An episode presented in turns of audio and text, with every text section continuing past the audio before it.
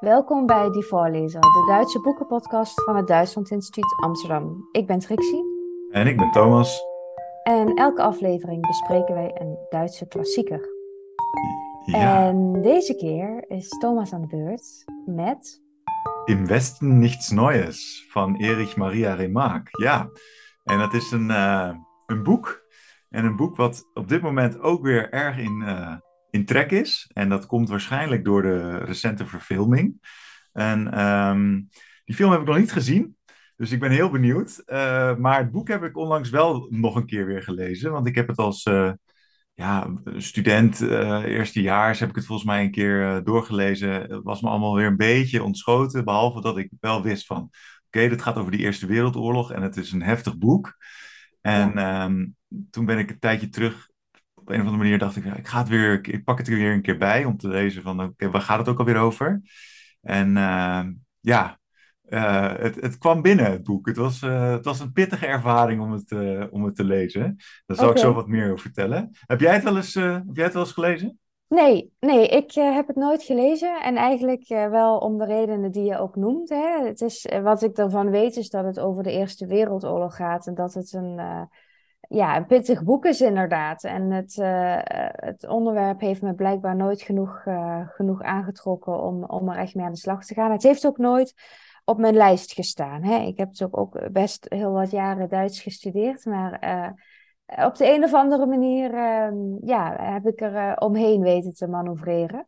Ja. Dus nee, ik weet eigenlijk heel weinig ook van Remarque. En ehm, ik ben heel benieuwd wat je ja. erover Nou, weet je wel hoe dat misschien komt, dat je er niet zoveel van weet als literatuurwetenschapper? Dat komt misschien ook omdat het een beetje een ondergeschoven kindje is. Dit, dit boek en de manier waarop het geschreven is, er is wel veel kritiek op geweest vanuit de literatuurwetenschap. Ook omdat het, ja, eh, het is niet zo, het heeft niet die mooie stijl als je het vergelijkt met een man of eh, noem het de, de, de bekende Duitse schrijvers. Ehm, het, het mist een beetje aan die, die, die, die esthetiek van eh, mooie stilistische zinnen en eh, Mhm. goed neergezette metaforen. Het is heel erg, ehm, ja, eigenlijk een beetje versimpeld geschreven. Heel veel omgangstaal zit erin, of spreektaal. En ehm, dat is ook wel volgens mij weer de kracht van het boekje. Ja, is Ehm, dat denk je wel een bewuste keuze geweest van Remarque om, om, het, om die stijl zo eigenlijk sober en omgangstaalachtig te houden en niet ja. vol die, die vertelkunst zeg maar in te gaan? Nee, nee, nee, nee, want eh, nee, het is, ja, wat je zegt, het is precies, ehm, het, het sluit ook helemaal aan bij het onderwerp. Dan zal ik even wat over vertellen. ja, Het is een, ehm, het is dus een oorlogsverhaal of een oorlogsromannetje, eigenlijk een naoorlogsroman. En ehm, het is verschenen in 1929, dus eh, ja, laten we zeggen 15 jaar na het begin van de Eerste Wereldoorlog.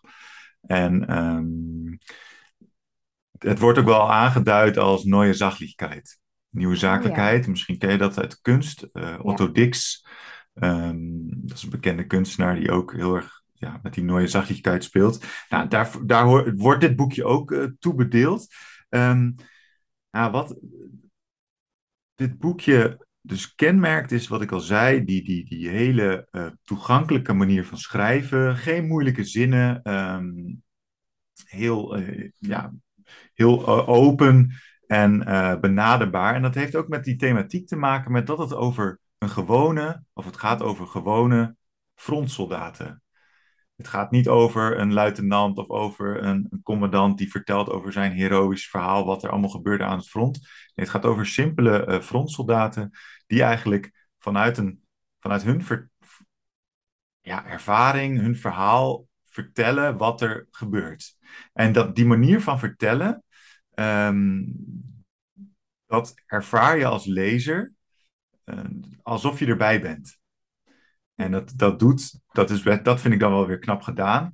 Eh Remarque doet het op een hele, nou, hele leuke manier of interessante manier. Hij, hij, hij begint bijvoorbeeld zijn boek zo. Het eerste hoofdstuk begint zo. Er even kort bij. Wir liegen 9 kilometer hinter der Front. Hij begint eigenlijk, we liggen, we liggen 9 kilometer achter het front. ja. Dus Daar hij, lig je dan meteen als ja, lezer. Je ligt meteen eh, ter plaatse. ja, Ja, je bent er gelijk bij. Ja. En ehm, hij, hij neemt dus die, dat, dat wordt dan een historische tegenwoordigheid.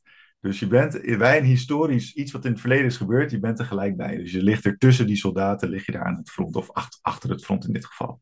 Nou, ehm, het is ook, dit boekje, ehm, misschien eerst even over Remark, voordat ik verder ga over het boekje. Want dan weten we ook een beetje wat, wat Remark voor achtergrond heeft. Want je, je gaf ook aan, daar weet je niet zoveel over. Nee.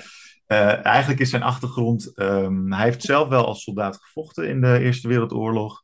Um, hij uh, komt uit Osnabrück. En um, hij is daar opgegroeid en hij werd eigenlijk, zeg maar, ja, ging hij met zijn kameraden, zijn schoolkameraden, ging die naar het front. Want er was hè, kort voor de Eerste Wereldoorlog of voor de Eerste Wereldoorlog was er heel erg dat enthousiasme om te gaan vechten. Ja. En dat, uh, nou, dat was ook wel bij hem en zijn schoolvrienden het geval. Dus ze hebben zich aangemeld voor het leger. En in, wat was het, 1916 kon hij zo het leger in. En, um, want had hij de juiste leeftijd, kon hij het leger in. En heeft hij daarna een tijdje in Osnabrück en Celle, kon hij naar het front. En dat front was in Dixmuiden bij, uh, in België. En daar heeft hij um, een tijdje gevochten. Maar na een halfjaartje werd hij al um, verwond. Hij was door een granaatsplinter geraakt. En ja, werd hij eigenlijk uh, verplaatst naar een militair hospitaal in, in Duisburg. Dus in Duisburg. En daar verbleef hij eigenlijk de rest van de oorlog. Dus hij heeft maar heel kort aan ja. het front gezeten. Uh, wel ervaring opgedaan natuurlijk. En de rest van de tijd heeft hij dus in een militair hospitaal gewerkt als schrijf, ja, voor schrijfopdrachten. Maar ook als leraar uh, voor de dochter van de hoofdarts. Want dat is, was ook hetgeen wat hij wilde doen na zijn uh, middelbare school, was uh, docent worden. Dus dat is een kleine gelijkenis met hem, maar, maar tot daar, daar houdt het ook op. Nou, hij ja. wilde dus docent worden en um, ja, die oorlog kwam, ja, die kwam eraan, die gooide eigenlijk roet in het eten, dus die, dat kon hij niet meer doen. En toen ging hij dus ook het dienst in. Tot zover eigenlijk even de, de, de, het, deel Remark um, en de, zijn oorlogservaringen. Dus eigenlijk wat we in het boekje lezen zijn oorlogsverhalen die niet zozeer gebaseerd zijn op wat hij zelf heeft meegemaakt. Dus het is geen ervaringsbericht of het is ook geen dagboek.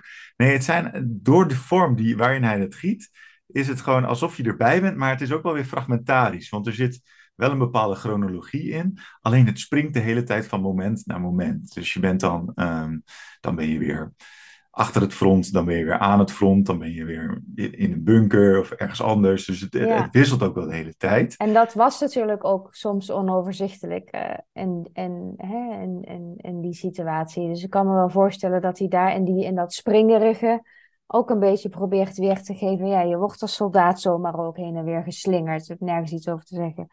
En het is dus niet zozeer zijn eigen ervaring, maar um, ja, ik weet niet, ik kan me ook wel voorstellen dat hij daar in het hospitaal allerlei verhalen heeft gehoord. Van allerlei andere mensen die gewond zijn geraakt aan het front in zo'n loopgraaf. En uh, dat, dat het een soort van bundeling is van, um, van ervaringen wat dat betreft. Ja, precies. Dus is eigenlijk zeg maar, alles wat hij heeft gehoord, wat hij heeft verzameld, heeft hij dan op deze manier uh, opgeschreven. En nog wel het interessante aan, aan, aan um, hoe hij dat heeft opgeschreven.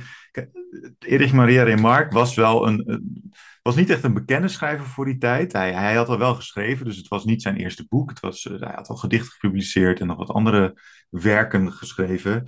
Maar die waren allemaal een beetje ja, vanuit de uh, literatuurwetenschap wordt dat zo beoordeeld, een beetje snobistisch uh, geschreven, een beetje met een bepaalde hang naar schone schijn. En dat hij, ja, hij wilde dat uh, stilistisch mooi neerzetten, maar ik weet geen, niet helemaal. Geen echt talent, niet nee, helemaal nee, uit de nee, verf gekomen. Nou, toen kwam dit boek en dat, dat ja. sloot helemaal niet aan bij zijn voorgaande werken.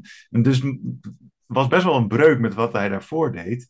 En het was echt echt direct een doorgaand, doorgaand uh, succes, of doorslaand succes. Um, het boek is ook op dit moment uh, in meer dan 50 uh, talen vertaald. Wow. En um, nou, rond het 20 miljoen um, uitgaven, of 20 miljoen boeken hiervan, of exemplaren zijn hiervan verkocht al. Dus het is echt een gigantisch populair boek. En daarmee ook wel zijn grote doorbraak als, als schrijver. En, ehm, Ja, en daar had hij dus ook wel even zijn eigen stem gevonden. Hè? Dat was dus iets waar, waar hij wel in gewaardeerd werd. Juist in dat harde, uh, wat eenvoudigere. Ja. Dat, uh, daar kon hij wel in uitblinken, denk ik dan. Ja, precies. En dan, en dan, dan kom ik even tot het, tot het verhaal wat, waar het eigenlijk om gaat. Nou, we volgen dus die, die, die uh, frontsoldaten. En die gewone frontsoldaten, dat zijn um, een aantal jongens van dezelfde school. Schoolkameraden of schoolkameraden. Die uh, zitten bij elkaar in de klas en die hebben een hele vaderlandslievende leraar. Een patriot. Nou, iets wat helemaal past in de, geest van de tijd. En uh, die, die, die spoort hen eigenlijk aan om zich ook aan te melden voor het leger. Om ook uh, naar het front te gaan, om mee te vechten. Hè?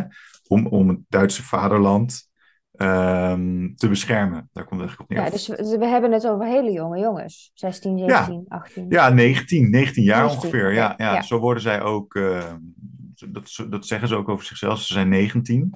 Ja. En, het, het en dus sterk, is... sterk beïnvloed door die leraar eigenlijk. Ja, absoluut. Ja. ja. En dat grappig, ik zeg grappig, maar het interessante is dat zij, zij zitten dan een tijdje aan het front. En het front maakt hen heel snel oud. Hmm. Dat, zo ervaren ze dat zelf. Hè? Want je leest heel erg met ze mee, je zit in die groep.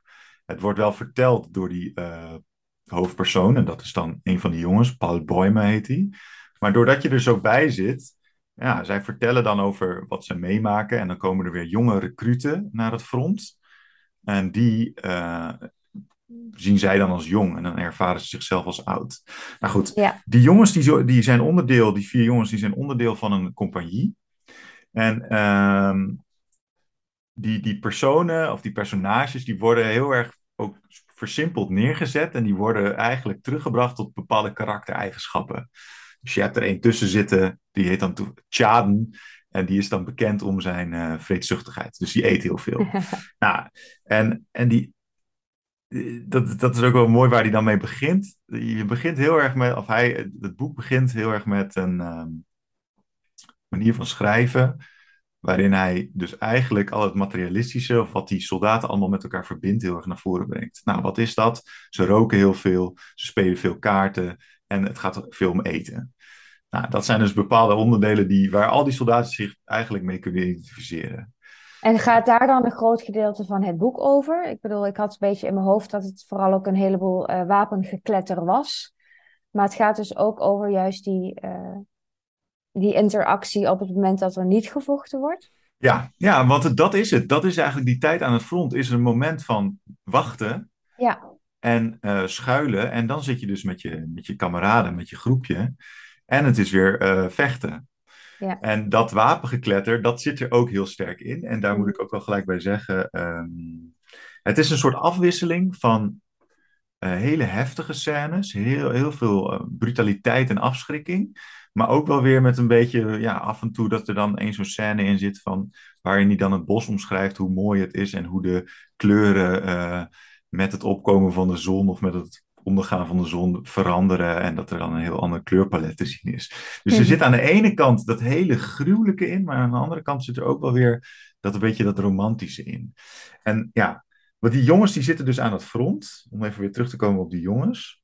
En um, die volg je dus eigenlijk min of meer in wat zij doen. Nou, dan, dan is er, er is een continu heen en weer van aanvallen, van, van ja, artillerie, uh, vuur waar ze weer voor moeten schuilen. En dan moeten ze weer um, prikkeldraad ergens spannen. En dan, het is, het is, ja, je gaat van het ene moment naar het andere moment. En uh, er zitten bepaalde um, scènes ook in die zo grafisch geschreven zijn. En daar vind ik ook wel een beetje de kracht van het boek, maar ook weer de kracht van het geschreven woord. Is dat die scènes die zijn zo grafisch weergegeven dat je daar heel goed zelf ook een beeld bij kan maken. Nou, omschrijft hij, ik heb de, ik heb de scène niet helemaal paraat uh, dat, ik, dat ik je kan voorlezen, maar nou is er ook een scène in waarbij hij dan um, omschrijft, dan is er net weer een artillerie, um, geschud geweest. Er zijn weer heel veel um, mensen, uh, bommen gevallen, en, uh, bommen en granaten. En hij omschrijft dan het feit dat daar dan allemaal jongens, die liggen dan weer op het slagveld, die zijn geraakt, die zijn in stukken gereten en die liggen daar. En een paar van die jongens, of er is dan één soldaat, die heeft het dan overleefd, of die heeft dat op dat moment, leeft hij nog. En die hoor je dan de hele tijd. Dus die hoor je roepen, die hoor je op een gegeven moment, uh, ja, komt hij in een soort van uh, trance of iets. Is hij, ja, roept hij om zijn vrouw, roept hij om zijn moeder. En dan op een gegeven moment hoor je hem alleen nog maar een beetje roggelen. En nou, dat omschrijft hij dan zo dat je, dan, je, dat je er helemaal bij bent.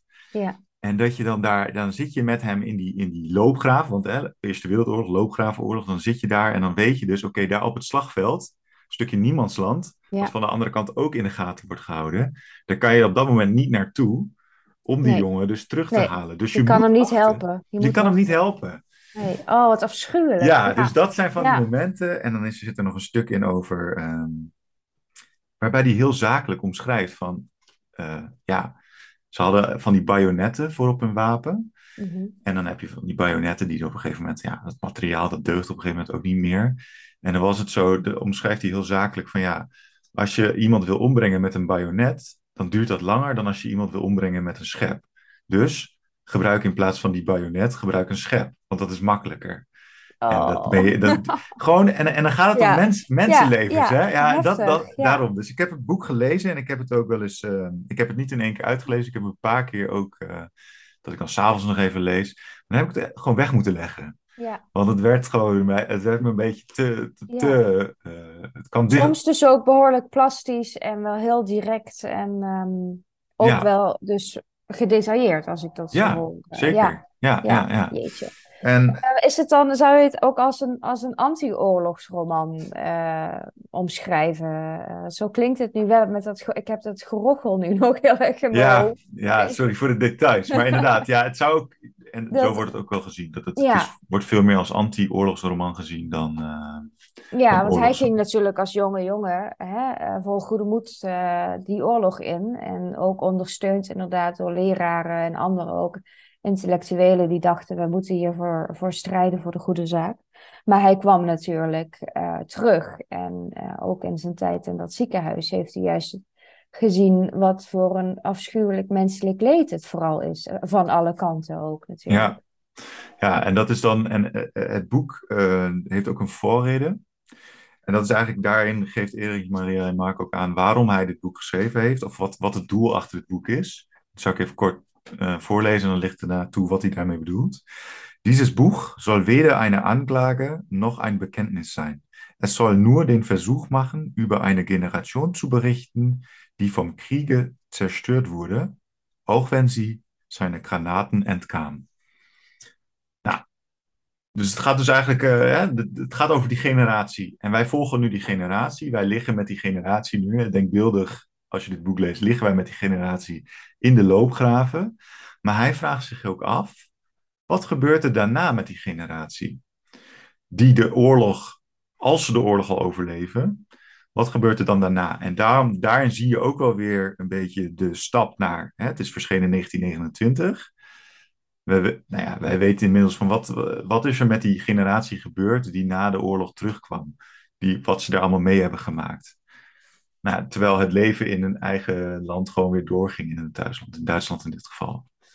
Ja, En, dus eh, het, het, het, het boek, of in ieder geval Remark, en die voorrede wijst ons er ook op van, ook al heb je niet, eh, ben je niet je leven kwijtgeraakt of een ledemaat kwijtgeraakt tijdens die gruwelijke oorlog, eh, je bent voor je leven sowieso getekend. Ja, Sowieso trauma's opgelopen en dat is eigenlijk niet meer, eh, niet meer goed te maken. nee, precies. Nee, nee, dat is, ehm, ja, dat is inderdaad wat hij daar ook mee wil zeggen. En ehm, ik haalde net al dat schilderij, of eh, Otto Dixon, die heeft een Ja. schilderij, um, Großstadt heet dat. Eh, moet je nog maar eens een keer opzoeken, misschien heb, kan je het voor de geest halen. Dat is zo'n drieluik, met aan de ene kant ehm, soldaten die terug zijn gekomen uit de Eerste Wereldoorlog. In het midden heb je dan mensen die uit de, stad komen, echt in die hele mooie Roaring Twenties eh, kleding. Met heel veel kleur, eh pauwenveren en zo. Wat heel mooi, heel veel goud. Eigenlijk een beetje bijna, bijna Gustav Klimt-achtige kleuren daarin. En dan heb je aan de ene kant dus die, die oorlogsveteranen die daar zitten te bedelen omdat ze niet meer aan het werk komen. En aan de andere kant heb je dan dat eh, mooie, eh, dat staat zo in contrast. En dat is in die tijd, uit die tijd komt dit boek dus ook. Ja, alsof, alsof Remarque ook wil zeggen van hè, we moeten die mensen niet vergeten, die, die verloren generatie en die, eh, Ja, die verloren jongens die niet meer zomaar mee kunnen doen met eh, wat daarna inderdaad in de Weimarer Republiek eh, ook nog aan goede dingen zijn gekomen. Ja, ja, precies. Nou ja, en omdat het dus zo'n anti, anti-oorlogsboek is eigenlijk, een anti-oorlogsroman, heeft het ook niet, ehm, was het toen wel een, succes ook bij het, bij het verschijnen. Maar eh, kort daarna, of kort daarna, een aantal jaar later, kwamen de Nationaal-Socialisten aan de macht. En daar werd dit boek ook niet ehm, gewaardeerd. Ehm, en werd het, dat is een beetje ehm, licht uitgedrukt. Het boek verscheen op de brandstapel. En Remarque werd dus ook gezien als een, een vijand. En die moest dus ook vluchten. en dus ehm, even kijken, tot wanneer leefde Remarque? Hij was eh, in 1929 heeft hij dit boek geschreven, zei je. 33 kwamen natuurlijk de nazi's aan de macht. En toen eh, kwam eh, Im Westen nichts Neues eh, op de lijst van verboden boeken terecht. Dus Ja. Ja. ja, precies. En eh, Remarque heeft nog tot eh, 1970 geleefd Oh, in, in Zwitserland. ja. Hij heeft ook nog veel, veel interviews gegeven, ook al over dit, over dit boek. Ja, want hij heeft eh, daarna niet meer echt eh, een andere bestseller geschreven, volgens mij. nee, hij heeft daarna nog wel wat geschreven. Nee, precies. Maar dat is dus het interessante. Dit boek is zo, eh, zo goed gelukt Ja. in die zin, dat het Ja. daarna inderdaad... eh, Hij kon daarna de Tweede Wereldoorlog eigenlijk ook wel weer mee ehm, ja, ja, eh, ja, is de over vraag vertellen. ja, hoe hij dat heeft meegemaakt dan, hè? ja, Dat, ehm, dat klopt. Nee, het is inderdaad, ehm, ja, het is een fascinerend boek om, om, om te lezen. En ik, het, is, het heeft mij ook wel weer laten inzien hoe, hoe nietig we eigenlijk zijn, ook als mens. En, en wat we elkaar ook allemaal aandoen. ja. Want dat is het ook. Hij, hij omschrijft ook op een gegeven moment ook, ja, ik zie dan eh, drie. Het is een beetje zo'n bijzonder moment, want ze zijn dan weer, hebben ze weer net een, een charge gehad, net weer een aanval gedaan. En dan, dan eh, wordt, er wordt de hele tijd over en weer gevochten hè, in die, in die, in die eh, loopgraven. Mhm. En dan, dan ziet hij eh, soldaten liggen. En dan komen er dan, het wordt dan omgeschreven als ik zie drie ogen oplichten uit een kuil.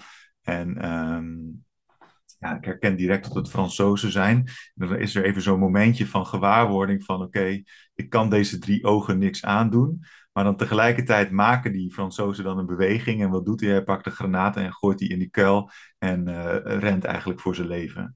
Ja. Dus de, het, het humane wordt helemaal ja, weggezet. Omdat het zo erg over, leef, over overleven gaat. Ja, Dat het dus ehm, heel, moeilijk, eh, heel moeilijk is om hier nog iets ja. ja, humaans in terug te vinden in deze hele oorlog. Ja, dus je hebt af en toe zo'n glimp dat je je realiseert dat het ook echte mensen zijn en ook mensenlevens zijn. En dan word je eigenlijk weer ingehaald door wat jou te doen staat. En eh, Ja, ja, moet je die granaat gooien. ja, Ja, precies. En hij komt. Ja, ja, en er is één moment in het boek waarin hij ook in een, eh, ligt hij dan in een kuil. Dan heeft hij, eh, ja, daar is hij ook weer terechtgekomen. Want het is de hele tijd het- een soort van, ja, overleven. Het is de hele overleven. Dus wat doet hij? Hij, hij, wordt ergens, hij raakt gedesillusioneerd en dan komt hij in een, eh, een kuil, een krater, eh, een krater terecht van een, van een granaat. En daar schuilt hij dan in om, om dus niet eh, neerges- neergeschoten te worden. En in die krater komt ook een Fransman terecht, die al dodelijk geraakt is, maar nog niet zo dodelijk dat hij gelijk dood is. Nee, die ligt daar dus ook te sterven. En dan, dan, dan hij, hij probeert zich helemaal eh, te verstoppen onder de modder, in een plas. En dat wordt dan helemaal zo, ook heel, heel filmisch eigenlijk, wordt het weergegeven, wordt het, wordt het geschreven. Ehm, en dan omschrijft hij ook van ja, dan, dan, dan is die man eindelijk dood. En dan kijkt hij dus in zijn binnenzak. En dan haalt hij daar zo'n boekje uit. En dan ziet hij dan van die Fransman een foto van zijn, van Oh, zijn vrouw. Ja. ja, Eh, dat is weer even zo'n momentje van ja, het gaat hier echt om mensen. Ja. En, en dat, dat, dat is de hele tijd een beetje zo heen en weer. Het gaat om mensen, maar je moet ook overleven. En eh, Ja.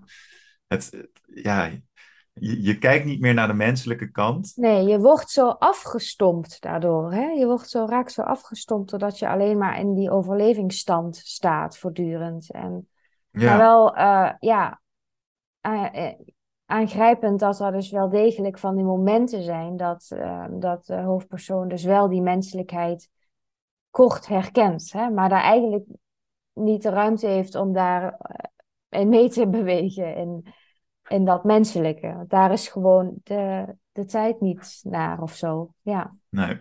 nee Heb je nog een citaat? Ik lees even kort voor.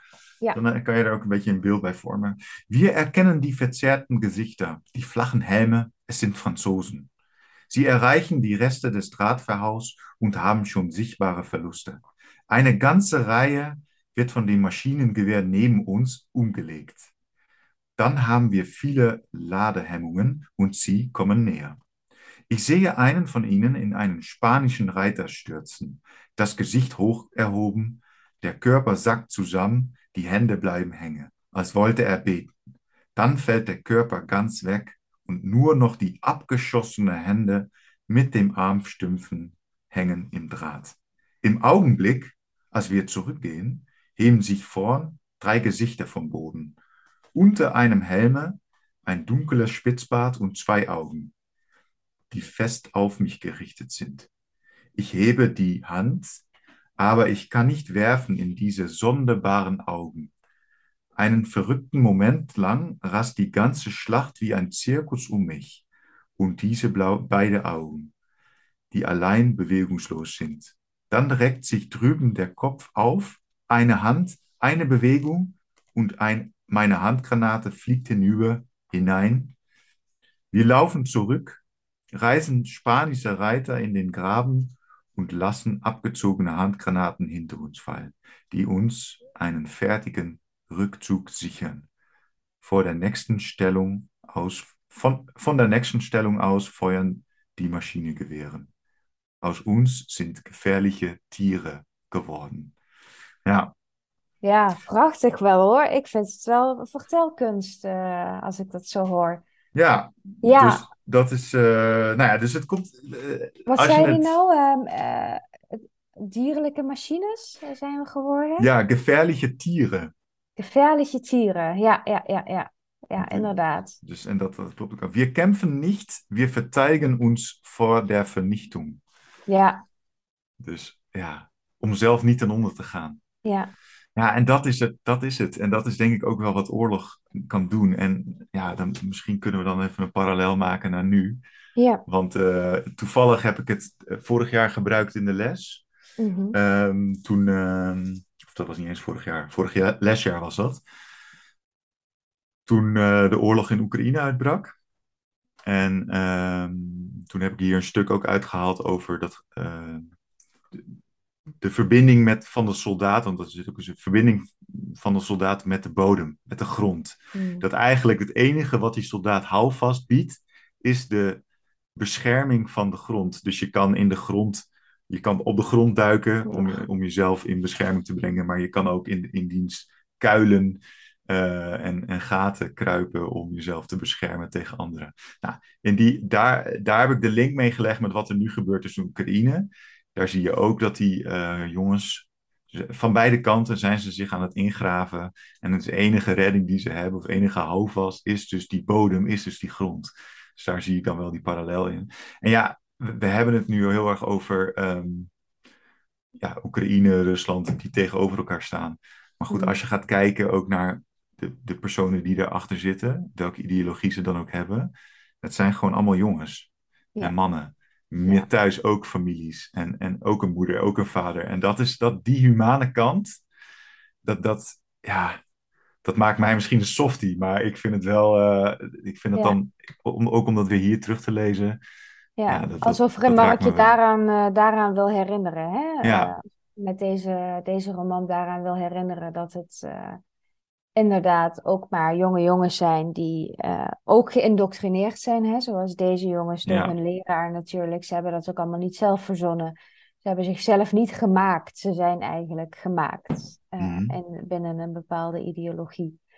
En dan lig je daar inderdaad uh, in de modder, onder de bladeren, je verstoppen tot, tot de vijand dood is en je weer op kan staan. Met, ja, ja. Daar kom je dan terecht. Dat is wel wat er gebeurt. Daar kom je dan terecht. Ja, precies. En dat, dat, dat, ja, daar kom je onder, ja, dat, al Ja, dat afgrijzen, die brutaliteit daar. eh, ja. En dat ontmenselijke, hè? Dus dat mhm. inderdaad in die bodem kruipen, inderdaad als een dier. Dat, Ja, eh, dat je niet meer als mens rechtop kan gaan, dat je helemaal je, je, je eer verliest eigenlijk ook. Eh, ja, die bodem, dat is inderdaad dan waar je, waar je probeert te verstoppen. Ja, heel ja. mooi. Ja, Ja, dus dat, dat vond ik een mooie ja. analogie. En eh, ja, nee, het is. ehm, ja, ik zou wel zeggen dat het de moeite waard is om te lezen. Helemaal omdat Mhm. je dan ook zelf, als je hier een beetje in geïnteresseerd bent. ehm, want eh, ja, het, het kwam bij mij echt binnen. Het raakte me echt. En ehm, ik ben ook wel benieuwd naar die film. Maar ik denk toch dat je hier in, in dit boekje ook alweer ziet. ehm, wat, ja, wat ik ook aangaf, wat de kracht van literatuur is. Wat de kracht van eh, woorden is. En hoe je daar een eigen beeld bij kan maken. En dat is Ja, natuurlijk een en film doet dat ook, maar daar zijn de beelden voor gegeven. Dus dan heeft een regisseur die erover nadenkt en die denkt er ook goed over na.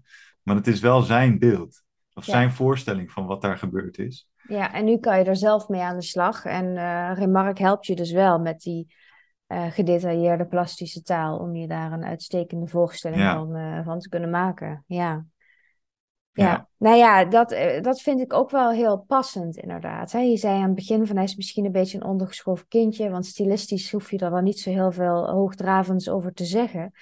Maar dat is het ook niet. Ik bedoel, hè, hij beschrijft ook gewoon hoe het is. ja, Inclusief eh, het, eh, de wonden en de angsten en, en de granaten en de modder. Ehm, dat is ook wat oorlog is. mhm, Je raakt die, die extra laag daarmee ook, ook kwijt. Dus dat is dan misschien wel ehm, ja, heel erg geslaagd, juist inderdaad, ja. als ik dat zo hoor. Ja, Nou, en dan misschien nog even kort, eh, om af te sluiten, nog even naar de titel.